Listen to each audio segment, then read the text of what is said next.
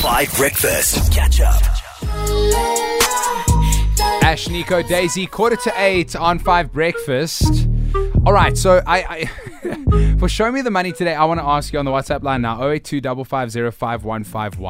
What is that one job you've done or wanted to do that you were completely unqualified for? And this comes from this young man called Jordan Haber who declared for the NBA draft. Now, if you don't know the NBA draft very well, essentially it's this: it's each team in the NBA or in each team within the that tournament or within that franchise can pick a player, and you have to go there. It's like Marley, you're going to the Dallas Mavericks. Tabo, you're going to the Portland Trailblazers.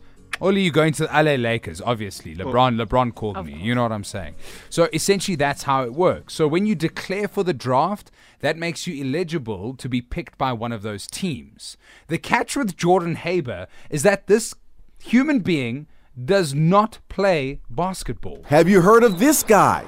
Jordan Haber. I am now Jordan Haber, a member of the 2023 NBA draft class. Pretty surprising since 21 year old Jordan has no basketball experience. And as we found out, he's not a particularly good player at all. Ah, so close. Well, how'd he do it? Jordan's entering his first year of law school, and he used his book smarts to find a legal loophole that forced the NBA to give him a shot at the draft. So, what was the loophole? According to the NBA, to be eligible for the draft, the player needs to be at least 19 years old, graduated from a four year college, and that college must be in the United States. Yep, Jordan checked off all the boxes. This is some of the like officially official paperwork I had to fill out that the NBA sent me. I think they're like, who is this kid? Why did he find the loophole? So Jordan will be at the eagerly anticipated NBA draft tonight at the Barclays Center in Brooklyn,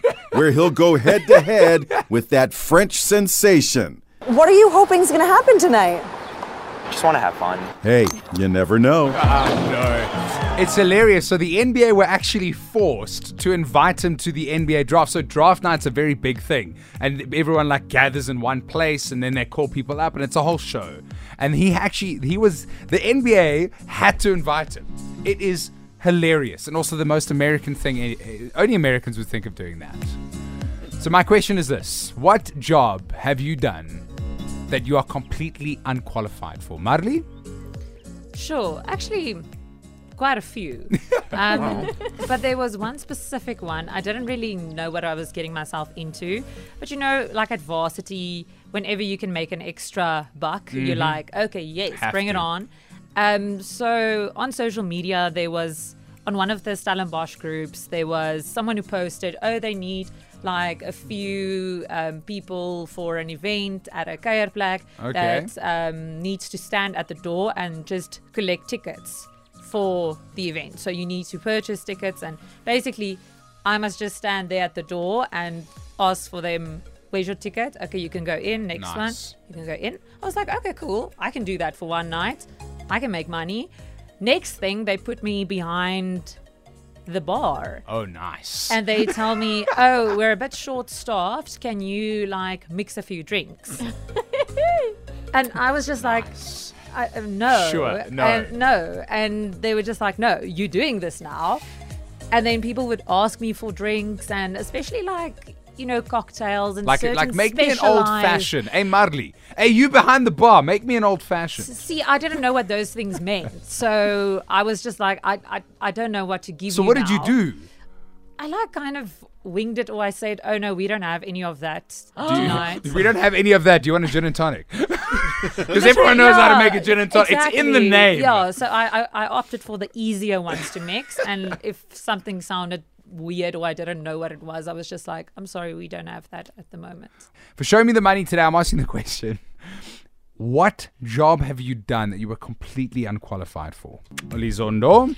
Yo, this was the most hectic thing ever. so, um, I get a job as an environmental consultant. Okay. This is me fresh out of varsity. Uh, so you basically have done only the theoretical stuff.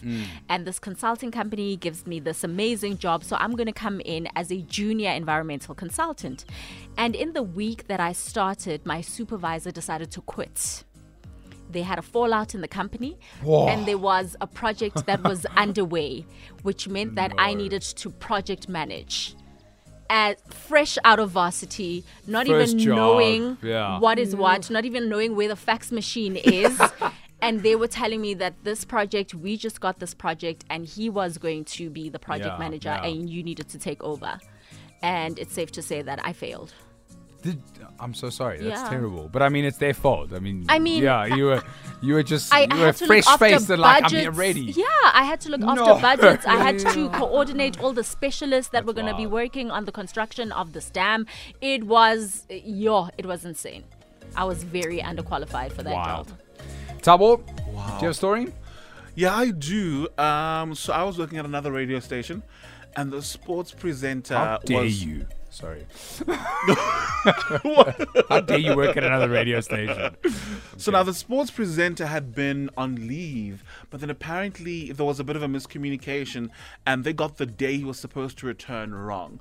So the day he was supposed to return, obviously um, the stand-in was no longer there.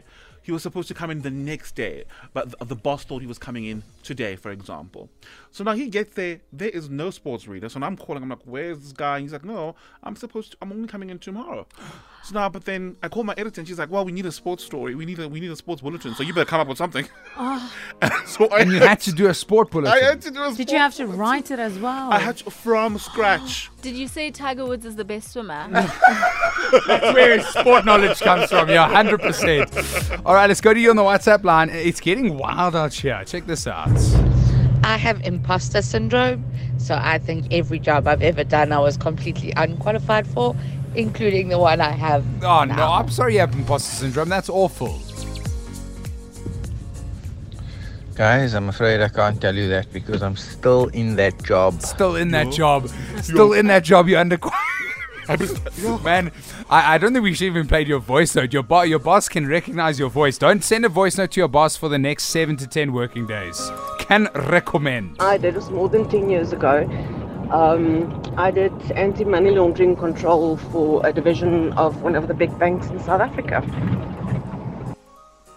And she wasn't qualified.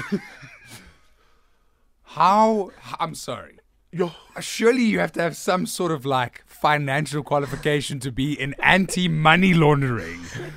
That is a serious crime. This is so scary. no, but I get it because maybe with laundering, you think it's like laundry, What? and then maybe she thought.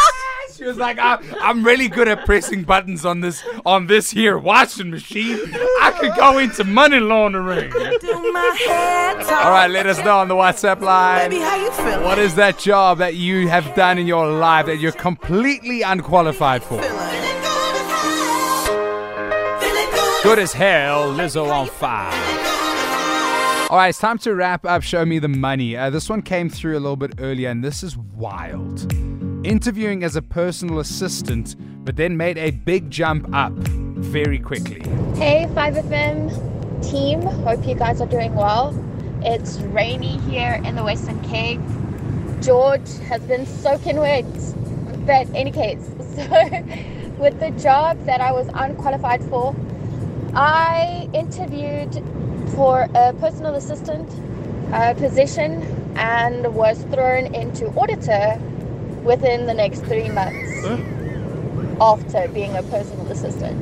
My boss was just like, no, don't worry, we're just going to get you up to everything. People actually go to study to become an auditor, and he was just like, Not even nah, that. don't worry, we've got your back. You can grasp this. I am sure. What? What is happening in this economy? You, it's not even that you study to be an auditor. You have to be a CASA, chartered Yeah, accountant, and train And for like three to five years and- and have. We've got your back. Your